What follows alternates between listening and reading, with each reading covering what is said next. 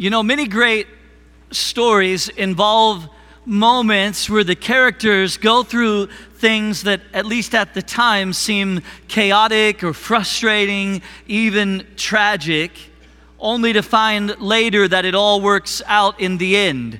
They go through seasons of bad news, then maybe some good news, maybe some more bad news, and then some more good news. Several years ago, I took our son Cayman to Six Flags on one of those dreadfully hot July days. Why anybody would do that, I have no clue, but I did. And uh, so while we're there at Six Flags, uh, we're riding one of the roller coasters. It's the one that's like a bobsled. And I realized right after the ride is over that I had my key to my car in my pocket and it was now gone. It was lost to the ride somewhere. And uh, that was bad news. It was bad news because uh, McKinney is like 50 minutes away from Arlington, so that's really bad news. Um, the good news was that we had another key at our house. The bad news was I couldn't get it. But the good news was that Holly was there. She could bring it to us. Uh, the bad news was that she'd have to drive that hour and sit in all that traffic to get it to us. But the good news was that she was happy to do it. Uh, uh, I think, I think. So last week, Holly and I decided to take our girls to Six Flags. And again, on one of those hot July days. Why we did that, I have no clue.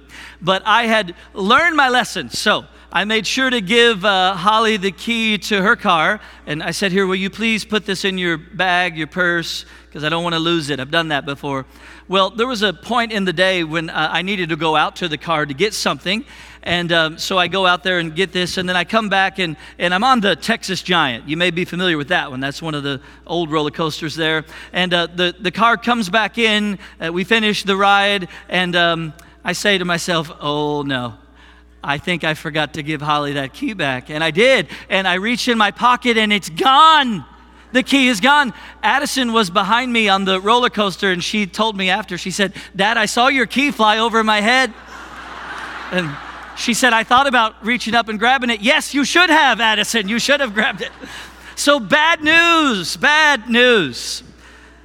Now, the good news was that we had another key to Holly's car back at our house. But the bad news was Holly was with me this time. She couldn't, yeah, she couldn't bring it to me. But the good news is that Holly's mom, Bonnie, she lives in McKinney, so she was able to bring it to us. The bad news was she had to sit in all that traffic but the good news was she was happy to do it. I think. So, bad news followed by good news, good news followed by bad news. And in reality, that so often marks our lives. We need to take a biopsy, bad news. But a few days later, the test results come back and it's benign, good news. You're laid off from your job, bad news. But then you embark on a new career that you love. Good news. You're pregnant with your first child. Good news. But then the child doesn't make it. Bad news. And so, if the bad news times of life are inevitable, is there any hope for us? Is there any encouragement? And is there any good news in the midst of all of the bad news? Is it true that it will all work out in the end? If you have your Bible, I want to invite you to turn to Daniel chapter 10. Daniel chapter 10. This is page number 700 in the Pew Bible if you want to turn there. And these are the most important words that you're going to hear spoken today because this truly is the word of the Lord. So, Daniel chapter 10, would you stand with me as we stand in honor of the reading of God's word? I'm going to begin in verse 1 of Daniel chapter 10. In the third year of Cyrus, king of Persia, a word was revealed to Daniel, who was named Belteshazzar. And the word was true, and it was a great conflict. And he understood the word and had understanding of the vision. In those days, I, Daniel, was mourning for three weeks.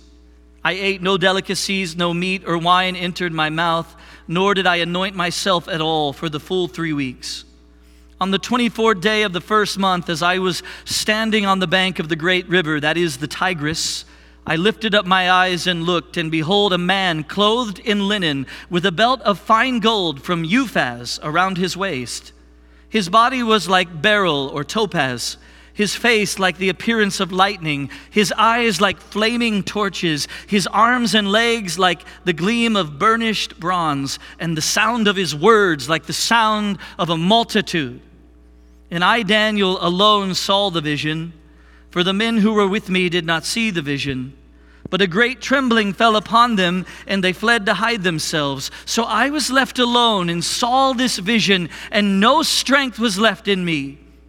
My radiant appearance was fearfully changed, and I retained no strength.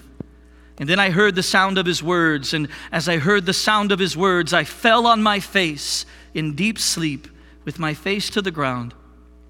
And behold, a hand touched me and set me trembling on my hands and knees. And he said to me, O Daniel, man greatly loved, understand the words that I speak to you and stand upright, for now I have been sent to you. And when he had spoken this word to me, I stood up trembling. Then he said to me, Fear not, Daniel, for from the first day that you set your heart to understand and humbled yourself before your God, your words have been heard and I've come because of your words. The prince of the kingdom of Persia withstood me 21 days, but Michael, one of the chief princes, came to help me, for I was left there with the kings of Persia.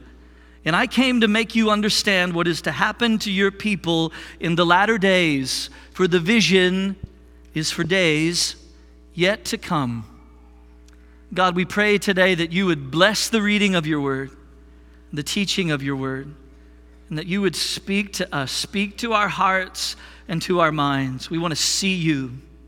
We want to see Jesus, and we know that you want us to see Jesus. So would you speak now? It's in Jesus' name we pray. Amen. Amen. You can be seated. At this point in Daniel chapter 10, Daniel is 85 years old, about 85 years old. He's been a slave in Babylon for 70 years, away from his home in Jerusalem. But Daniel was a man of God. He was faithful to God, and God had blessed him. Daniel was still prospering, still serving high up in the government there in Babylon. And what we see from Daniel's life is that God was orchestrating every single moment. And we've said that's the theme of the book of Daniel, that God is in control. Really, if you don't remember anything else from our time of studying the book of Daniel, remember that, that God is in control. Students, as you face growing up in a world that so often rejects God and the truth of, of His Word, remember that God is in control.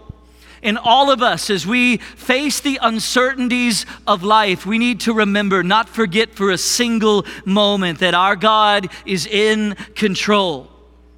And so, in the second half of Daniel, Daniel receives these visions from God about what is to come in the future for his people. The end of Israel's captivity is near. That's good news. But that does not mean that things are about to get easier for God's people. And so in chapter 10 through 12, we, Daniel receives the fourth and final vision from the Lord. And chapter 10 is really the introduction to the vision. The vision itself doesn't come until chapter 11. And there are some hard things to understand here in chapter 10 and 11 and 12. But here is what is most clear Life is so often full of bad news, but we are not alone in our struggles. Be sure you hear that today. You are not alone in your struggles because no matter how bad things look, with God, there is always good news. Always. And so, verse 1 tells us that in the third year of Cyrus's reign in Persia, Daniel receives a vision of a great conflict. And that word in the Hebrew, the word conflict, actually means a great war. And it has the idea of great suffering. Charles Spurgeon, the great Baptist pastor in London in the 1800s, he once told a story about another Baptist minister. And this minister had been uh, in the military, but upon obtaining release from, from the military, he became a pastor. Well, one day he's in the town of Glasgow preaching a sermon, and he desires to go see his aged mother. He hasn't been able to go see his mom in years. So as soon as he sees her, he recognizes her immediately. But this elderly woman does not recognize this man as her son. Well, when he was a little boy, his mother accidentally wounded his wrist with a knife. And at that time, to comfort him, she said, Never mind, my boy. That's how your mother's going to remember you when you become a man. And so, when this aged woman failed to believe that this young, good looking pastor could be her son, he rolled up his sleeve and said, Mother, don't you remember this? And then immediately they were in each other's arms. And Charles Spurgeon was pointing out as he told this story that suffering is the identification mark of God's people. It simply is what is par for the course. And God is telling Daniel here as he reveals this vision that the future history of his people will involve great suffering, great conflict. And the consequence of seeing this vision is that Daniel the prophet goes into a deep depression. He's already been in a depressive state at the beginning of chapter 10. Verse 2 tells us that as Daniel received this vision, he had been mourning or grieving for three weeks.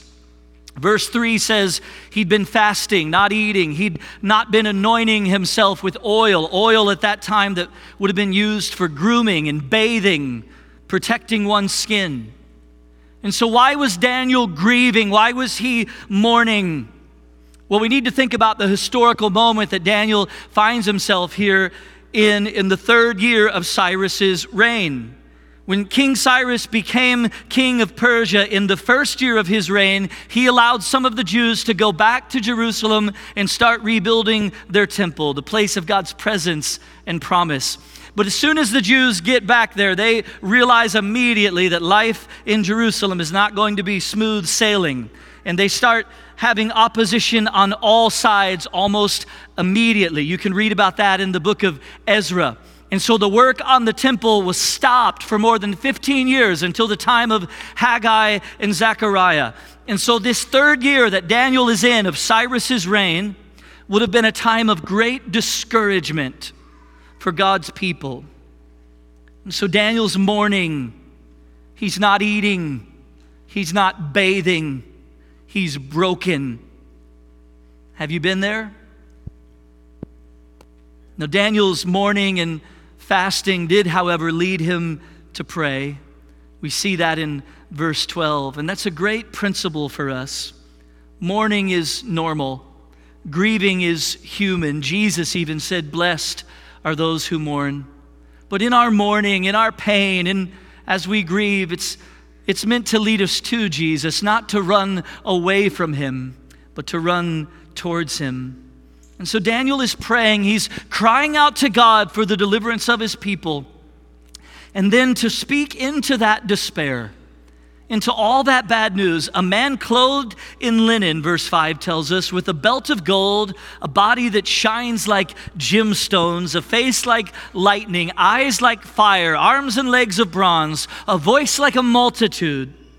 This man appears to him bringing more bad news, but also some really good news. Look what this man would say to Daniel down in verse 11. In the midst of all of Daniel's depression, he said to me, old Daniel, man greatly loved. I love you, Daniel. A young girl sat outside her bedroom listening to her father talk to his son on the phone. This young girl's brother was a soldier oceans away in Vietnam. And the little girl couldn't hear everything that her dad was saying to her brother on the phone, but she could tell that something was terribly wrong with her brother. You see, the young boy was in a war that he did not understand, that made no sense to him, and as a soldier, he had to do hard things that he could not explain. He was frustrated, confused, angry, and ashamed. And as he spoke to his father, he spoke out of frustration in words that stormed with rage.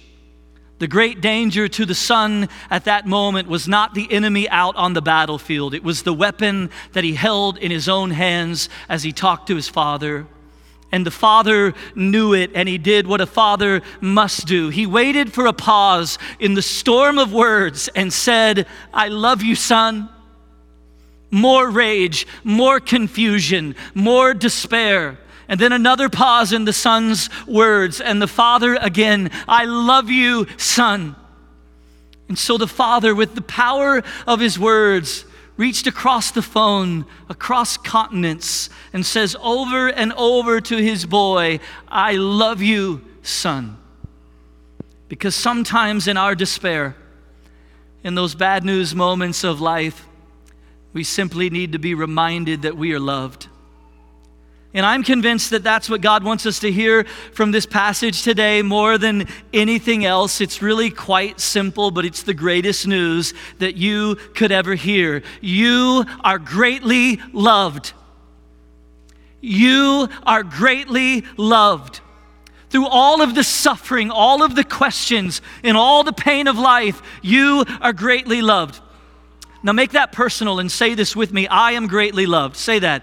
I am greatly loved. Say that again. I am greatly loved. One more time. I am greatly loved. Listen, the bad news is that all of us, everyone in this room, will be greatly affected by suffering in our lives. Either each one of us or someone we love will suffer greatly. But with God, there's always good news. And the good news is that through it all, you are greatly loved. Our Father is saying to us today, I love you, son. I love you, daughter. You're greatly loved. Now, Daniel had already been through so much up to this point in his life. Remember, he was exiled as a teenager, forced from his homeland. He was cast into that den of lions, you remember in chapter 6, for refusing to pray to the king. And now, as the government turns from the Babylonians to the Persians, his people get to go back home. That's good news. But then immediately they're confronted with all kinds of opposition. Daniel's life, in many ways, was a roller coaster, like the Texas giant. And then Daniel gets this fourth vision, a vision drenched with more bad news about the future. And he has no strength, he's, he's broken. And this visitor says to Daniel, I need you to understand, Daniel, how great my love is for you. And then Daniel receives good news through three amazing moments. Three times here, Daniel is touched by this man in linen. One pastor, Bryan Chapell, calls them the three touches of the gospel. And so, first, verse 10 And behold, a hand touched me and set me trembling on my hands and knees. And what we see here is the touch of God's greatness. When this man first touches Daniel, and Daniel trembles on his hands and knees. To tremble in the Hebrew means to shake or to quiver. When we see God in all of his glory and all of his splendor and all of his power and holiness, our appropriate response is to tremble as we realize how holy God is and how unholy we are. That's what Daniel is doing here. We see this all throughout Scripture. Isaiah, as he sees the Lord in all of his glory and all of his holiness, he says, I am ruined, which means he's destroyed, he's broken at the sight of God's glory. And our immediate response to God's glory should be trembling. But I think so much today, we've lost our all of who God is do we tremble. But then God, in tenderness, says those great words that we've already heard in verse 11 Oh man, oh Daniel, man greatly loved, understand the words that I speak to you and stand upright. Stand up, Daniel. Stand upright. Not only do I love you, but I now give you the confidence to stand up before me. Daniel had prayed in chapter 9, verse 18 For we do not present our pleas because of your righteousness, because of our righteousness, but because of your great mercy. And God is saying to Daniel, Daniel, you can stand up before me now because you're right. It's not your righteousness that makes you right before me, it's my righteousness. And Steve Wilson, here in our church, former pastor, and he and Debbie lead a marriage ministry together. He's really helped me to understand this because so often I can say things like, Oh, I'm so unworthy. Or I can't stand up there on that stage and speak. I can't stand up there and sing. I don't deserve to do that. I'm so unworthy. And Steve reminds me no, Justin, you are worthy. Jesus has made you worthy through the gospel. And so he's saying, Daniel, stand up. And then he says in verse 11, I've been sent to you. And that's the greatest news in all of history. We could not get to God. So God comes to us. He's saying, Daniel, you couldn't look up to me, and you couldn't come to me, so I've come to you. And we need to hear that today. The hope of your life is not, does not rest in your ability to try and get to God. No matter how hard you try, you cannot get to Him. And so God comes to us.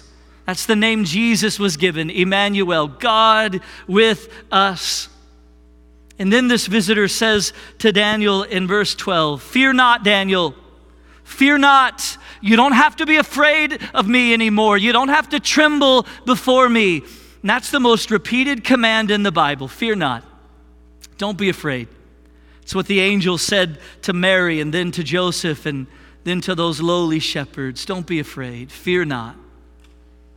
You know, as a little boy, I was so afraid of God. I was so afraid that when I would mess up and I would sin or just say things I shouldn't, just do things I knew I shouldn't do, that God was going to get me and that God was going to send me to hell. I remember going into my parents' room in the middle of the night and just confessing that and just saying, I'm just so ashamed and so afraid of, of God's glory and what He's going to do to me. As I got older, I, I sometimes continued to struggle with fear, the, the fear of others and, and the fear of God's approval. But because of Jesus, you and I don't have to fear anymore. We belong to Him. God is not against us. Some of you need to hear that today and really let that sink in. God is not against you. Because of what he's done for us at the cross, you don't have to be afraid of him any longer. God is holy, yes. Our sin is great, yes. But the grace of Jesus is greater. Charles Spurgeon said, We are always sinning, but he is always forgiving. Thanks be to God. We don't have to be afraid anymore. But notice that Daniel has an unexpected response to this good news from God. Look at verse 15. When he had spoken to me according to these words, I turned my face toward the ground and was mute. What does it mean to be mute? It means you remain silent, you don't say anything. And you know, one of the great things about our Bibles is that God's Word is so honest with human emotion. What's happening here with Daniel? Daniel turns his face away from God. And I think what we're seeing here is the reality that sometimes, at least for a moment, grace can make people feel worse. We're all sinners. We, we must believe that. We must confess that. But oftentimes, even once we've been shown God's grace, our lives can still be marked by shame. And so Daniel turns away from this visitor from God. He's not able to speak. I think that's what Peter was going through after he denied knowing Jesus through three times. He knew that Jesus would forgive him, but he felt shame and remorse. The grace of God, at least for a time, leaves Daniel feeling worse. Like when someone you love is in a holding cell and, and you go with the money to get them out and they're happy to get out, but they hate seeing you there. They hate looking you in the eyes, shame. Or the wife who, with truth and grace, confronts her husband over the inappropriate search history on the computer. And the husband feels shame. I don't want to face you. I don't want to talk to you. The grace that you're showing me in this moment makes me feel worse. And God seems to amazingly understand that. And so he reaches down and touches Daniel a second time. Verse 16 And behold, one in the likeness of the children of man touched my lips. And then I opened my mouth and spoke. I said to him who stood before me, O my Lord, by reason of the vision, pains have come upon me, and I retain no strength. And so the first time this visitor from the Lord touched Daniel, he touched him with, with God's greatness and the greatness of his own sin. But this time he touches him with God's grace, the touch of God's grace. He touches his lips. And this reminds us of the seraphim flying from the altar to the prophet Isaiah and touching his lips and saying, Behold, your guilt is taken away and your sin is atoned for. It's the touch of God's grace. And by touching Daniel's lips, God is giving Daniel permission to speak. You don't have to remain speechless anymore. Tell me how you feel, Daniel. And Daniel gets honest with God he tells him, I don't have any strength because of this vision you've just given me. He says in verse 17, How can I talk with you, my Lord? I'm dealing with so much. My heart is heavy, my strength is gone. And in those moments of life, God allows us to speak and tell Him how we feel. And sometimes we can't speak at all. Sometimes we're just numb in the pain. I know that's how Holly's told me that she felt when she lost her dad, when her dad passed away at the age of 16. She didn't know what to feel, didn't have words, just numb. And I think that's why God gives us verses like Psalm 46:10. Be still and know that I am God. There's an old song based on those words. Be still and know that He is God. Be still and know that He is holy. Be still, O restless soul of mine, and bow before the Prince of Peace. Let the noise and clamor cease, and be still. And so God allows us to speak to Him in our pain, He also invites us to be still and to rest in Him. And He promises us that He will come to us as we call out to Him with whatever words we can. In verse 12, it says, Daniel, your words have been heard. I've come because of your words. And God still hears us today, He still comes to us in our pain. But there's one more time Daniel is touched by God here. Verse 18.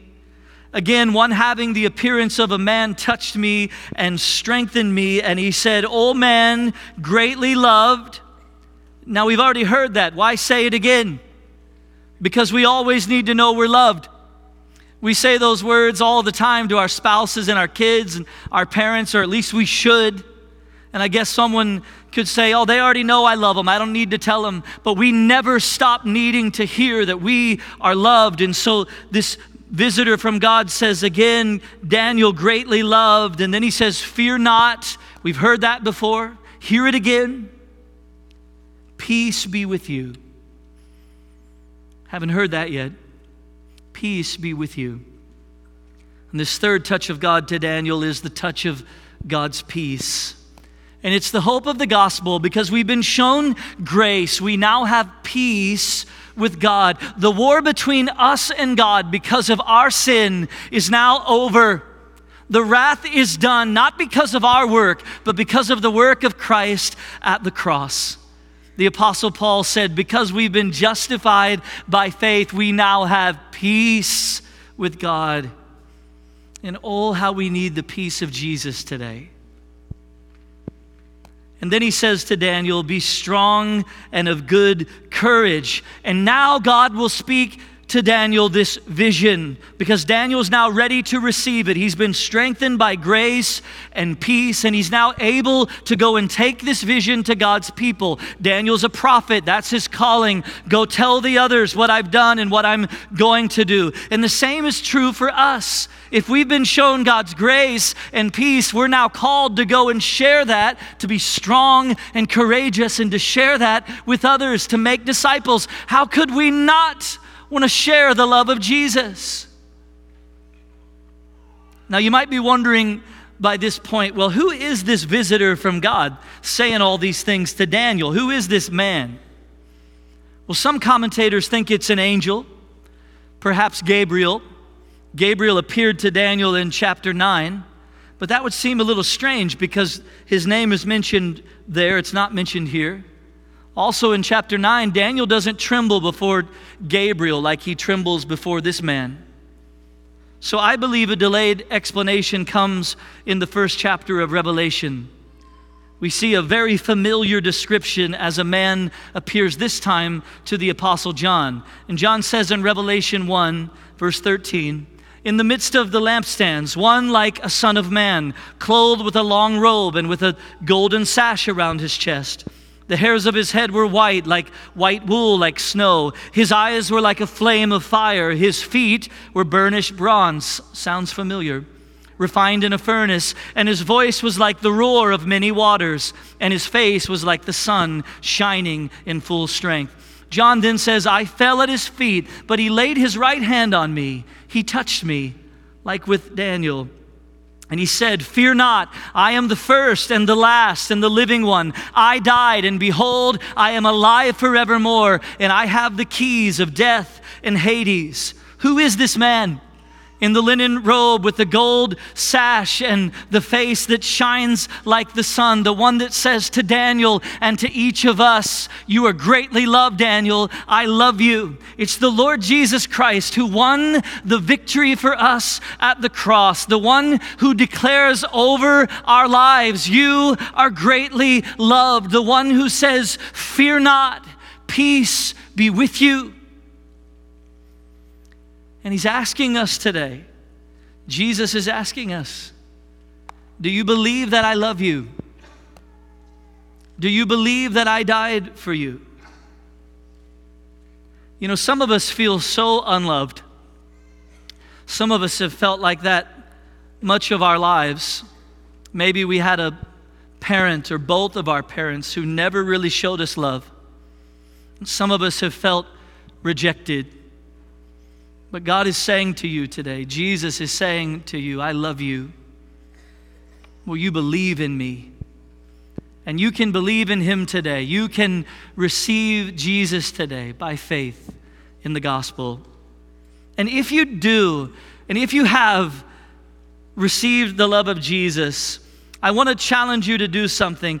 We all know someone who, need, who needs to be told today that they are greatly loved just like you've been reminded of that. There's someone in the contacts of your phone that needs to be told today that they are greatly loved. And so, would you do that? Right now, even, would you text a person that you know needs to hear, You are greatly loved? And just write those words. It might be someone who doesn't know Jesus. And God might use that as an opportunity for you to tell them about His love. Now, they might reply back to you, What? What are you talking about? You're crazy. Or they might say, Wow, I really needed to hear that today. Because we all need to know that we're greatly loved. Now, I intentionally skipped over verse 13 earlier. Um, that verse is just too hard. We're not going to talk about that. No, I'm just kidding. Um, so I want to go back to that now. Verse 13. This, this verse tells us that there's something bigger happening in Daniel's life and in our lives than we can fully see. And so, after the Lord tells Daniel that he's loved, he says in verse 13, The prince of the kingdom of Persia withstood me 21 days, but Michael, one of the chief princes, came to help me, for I was left there with the kings of Persia. Now, everybody who understands exactly what that verse means, raise your hand.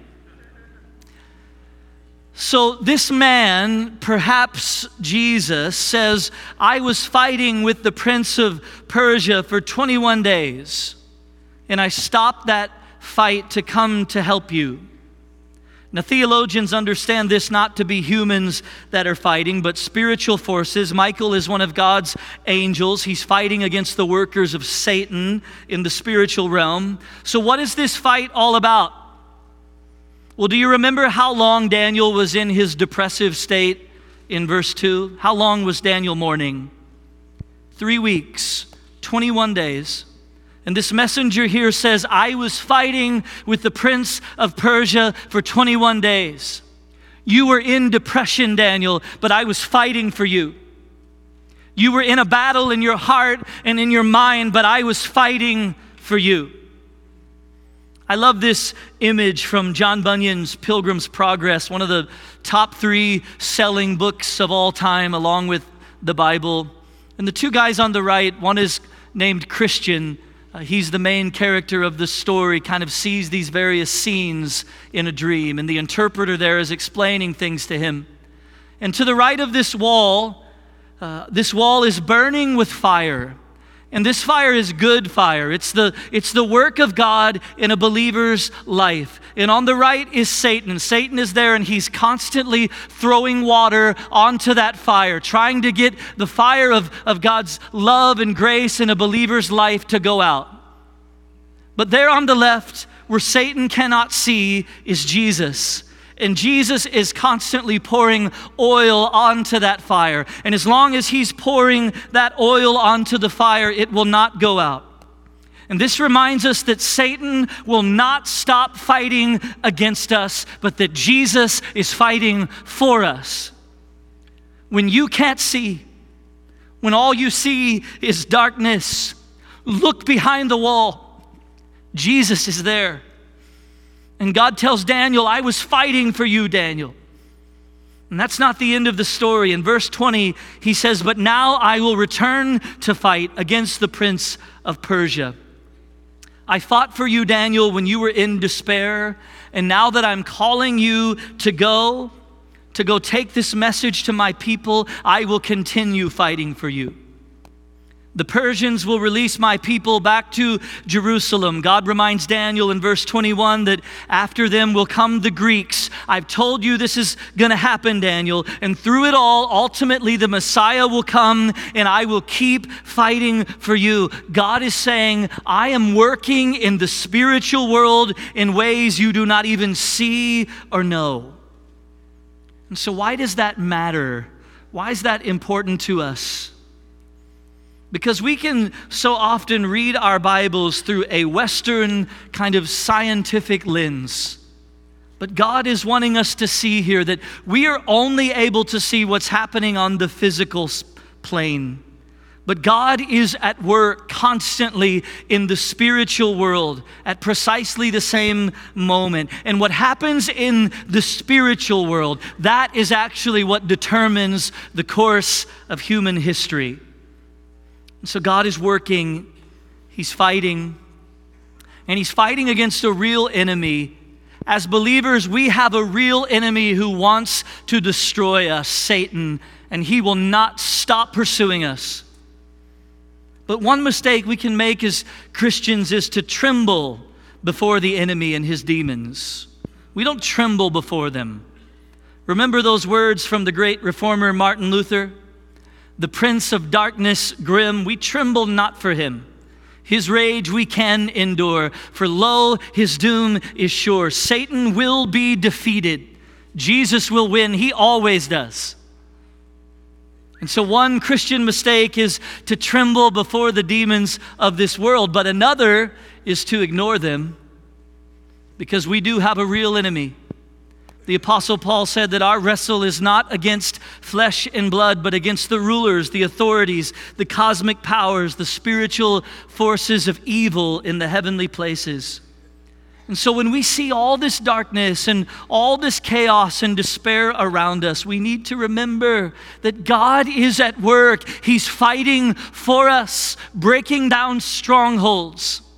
And He sang to Daniel, Even when you were not aware of it, Daniel, I was fighting for you. And the angels, including Michael, the archangel, mentioned here in verse 21, he's fighting, fighting against Satan and his demons on our behalf. I'm fighting for you. I'll keep fighting for you because I love you. And so that father reached across thousands of miles to a battlefield in Vietnam in hopes that his son would live to see another day. And his son did. His son later came home from Vietnam and gave his life to Jesus, the one who loved him more than his earthly father ever could. And like that young soldier, we believe in a God who says to us, Yes, what you're going through in your life right now is awful. And there are hard days of bad news ahead, but I love you. And I will be with you to give you peace and strength to face whatever comes your way. Through all of the pain, you are greatly loved. In seasons of depression, you are greatly loved. When you get that dreaded diagnosis, you are greatly loved. When you lose your child or your spouse, you are greatly loved. When you're laid off from your job, you are greatly loved.